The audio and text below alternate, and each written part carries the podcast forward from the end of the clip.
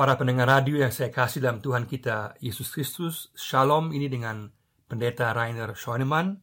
Pada saat ini kita akan merenungkan dari Matius pasal 9 ayat 9 sampai 13, Matius pasal 9 ayat 9 sampai 13 dengan tema dipulihkan untuk menjadi berkat. Dipulihkan untuk menjadi berkat. Kita membaca setelah Yesus pergi dari situ, ia melihat seorang yang bernama Matius duduk di rumah cukai. Lalu ia berkata kepadanya, "Ikutlah aku."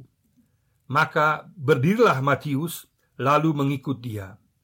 Kemudian ketika Yesus makan di rumah Matius, datanglah banyak pemungut cukai dan orang berdosa dan makan bersama-sama dengan dia dan murid-muridnya. Pada waktu orang Farisi melihat hal itu, berkatalah mereka kepada murid-murid Yesus, "Mengapa gurumu makan bersama-sama dengan pemungut cukai dan orang berdosa? Yesus mendengarnya dan berkata, "Bukan orang sehat yang memerlukan tabib, tetapi orang sakit. Jadi pergilah dan pelajarilah arti firman ini. Yang ku kehendaki ialah belas kasihan dan bukan persembahan, karena aku datang bukan untuk memanggil orang benar, melainkan orang berdosa."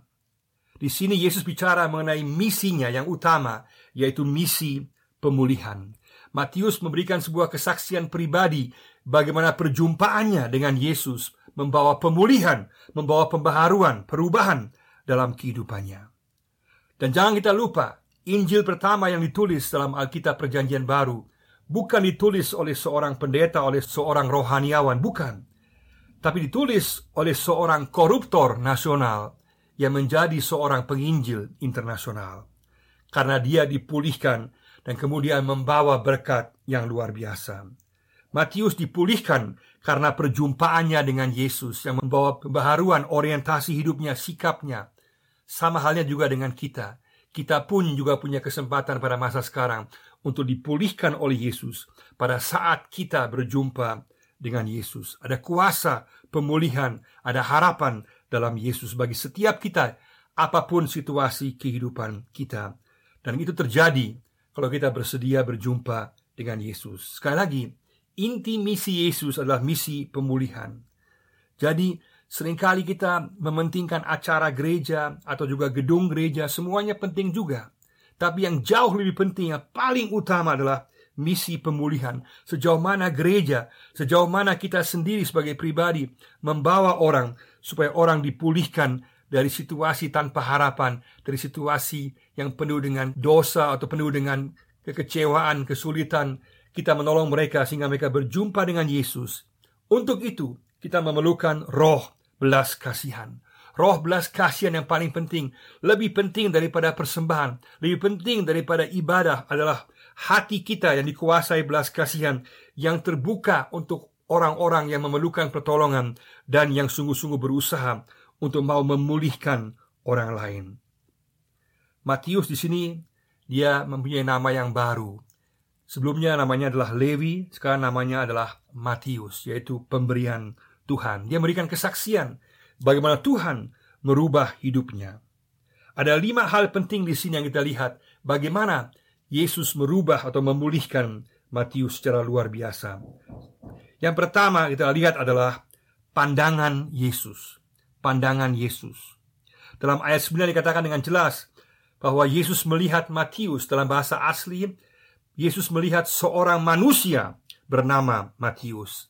Artinya Yesus tidak terkecoh dengan penampilan luar dari Matius. Dia tidak melihat jabatan kekayaan yang dimiliki oleh Matius. Dia melihat manusia Matius yang membutuhkan pertolongan, yang membutuhkan keselamatan, yang sungguh-sungguh rindu untuk mau mengenal Yesus. Dengan demikian di sini Yesus melihat manusia Matius. Yesus juga melihat kita sebagaimana kita apa adanya.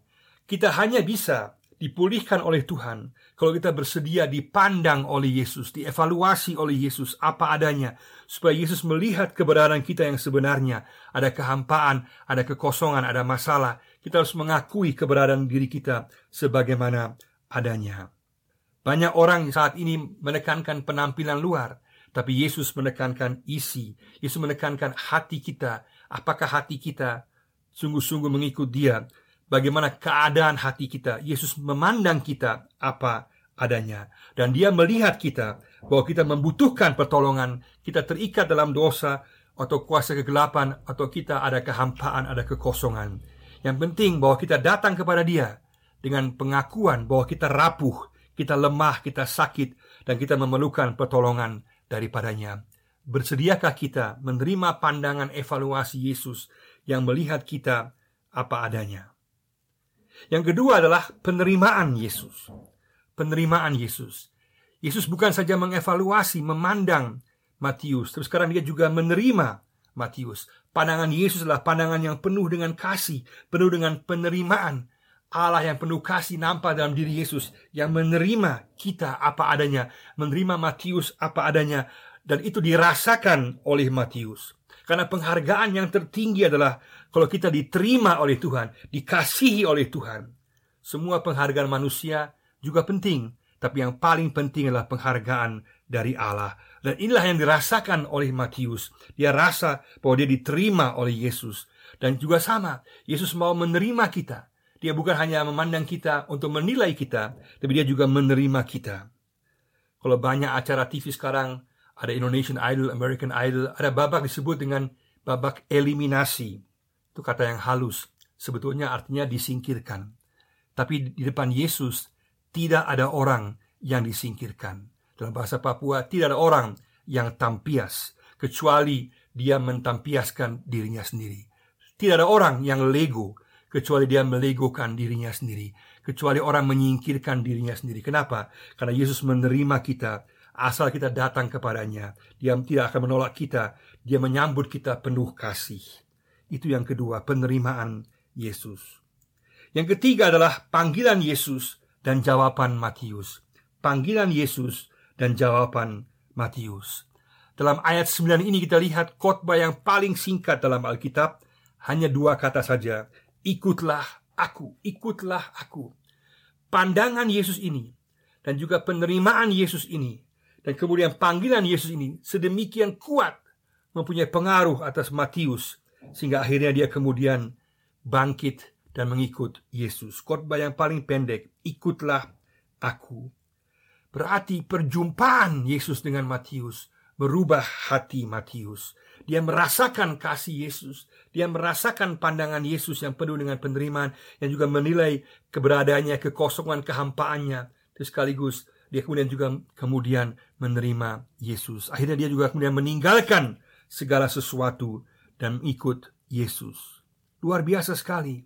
Yesus memandang Matius, kemudian dia juga menerima Matius, kemudian dia memanggil Matius, dan Matius kemudian menjawab dengan kemudian bangkit berdiri dan mengikut Yesus.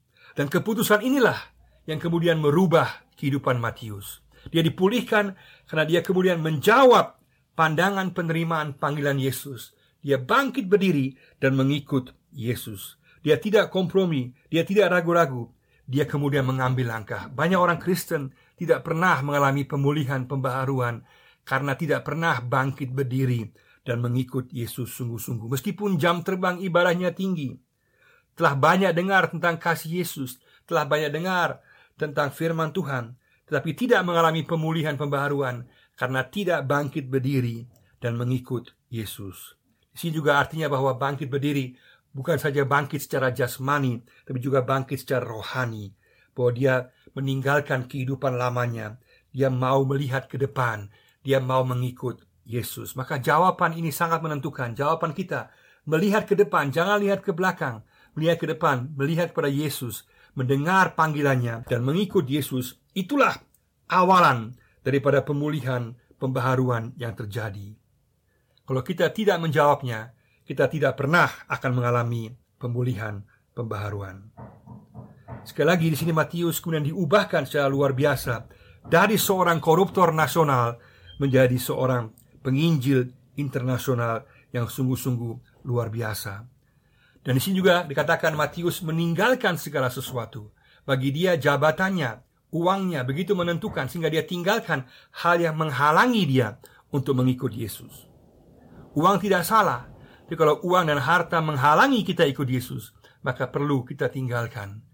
maka semua hal yang menghalangi harus ditinggalkan untuk mengikut Yesus.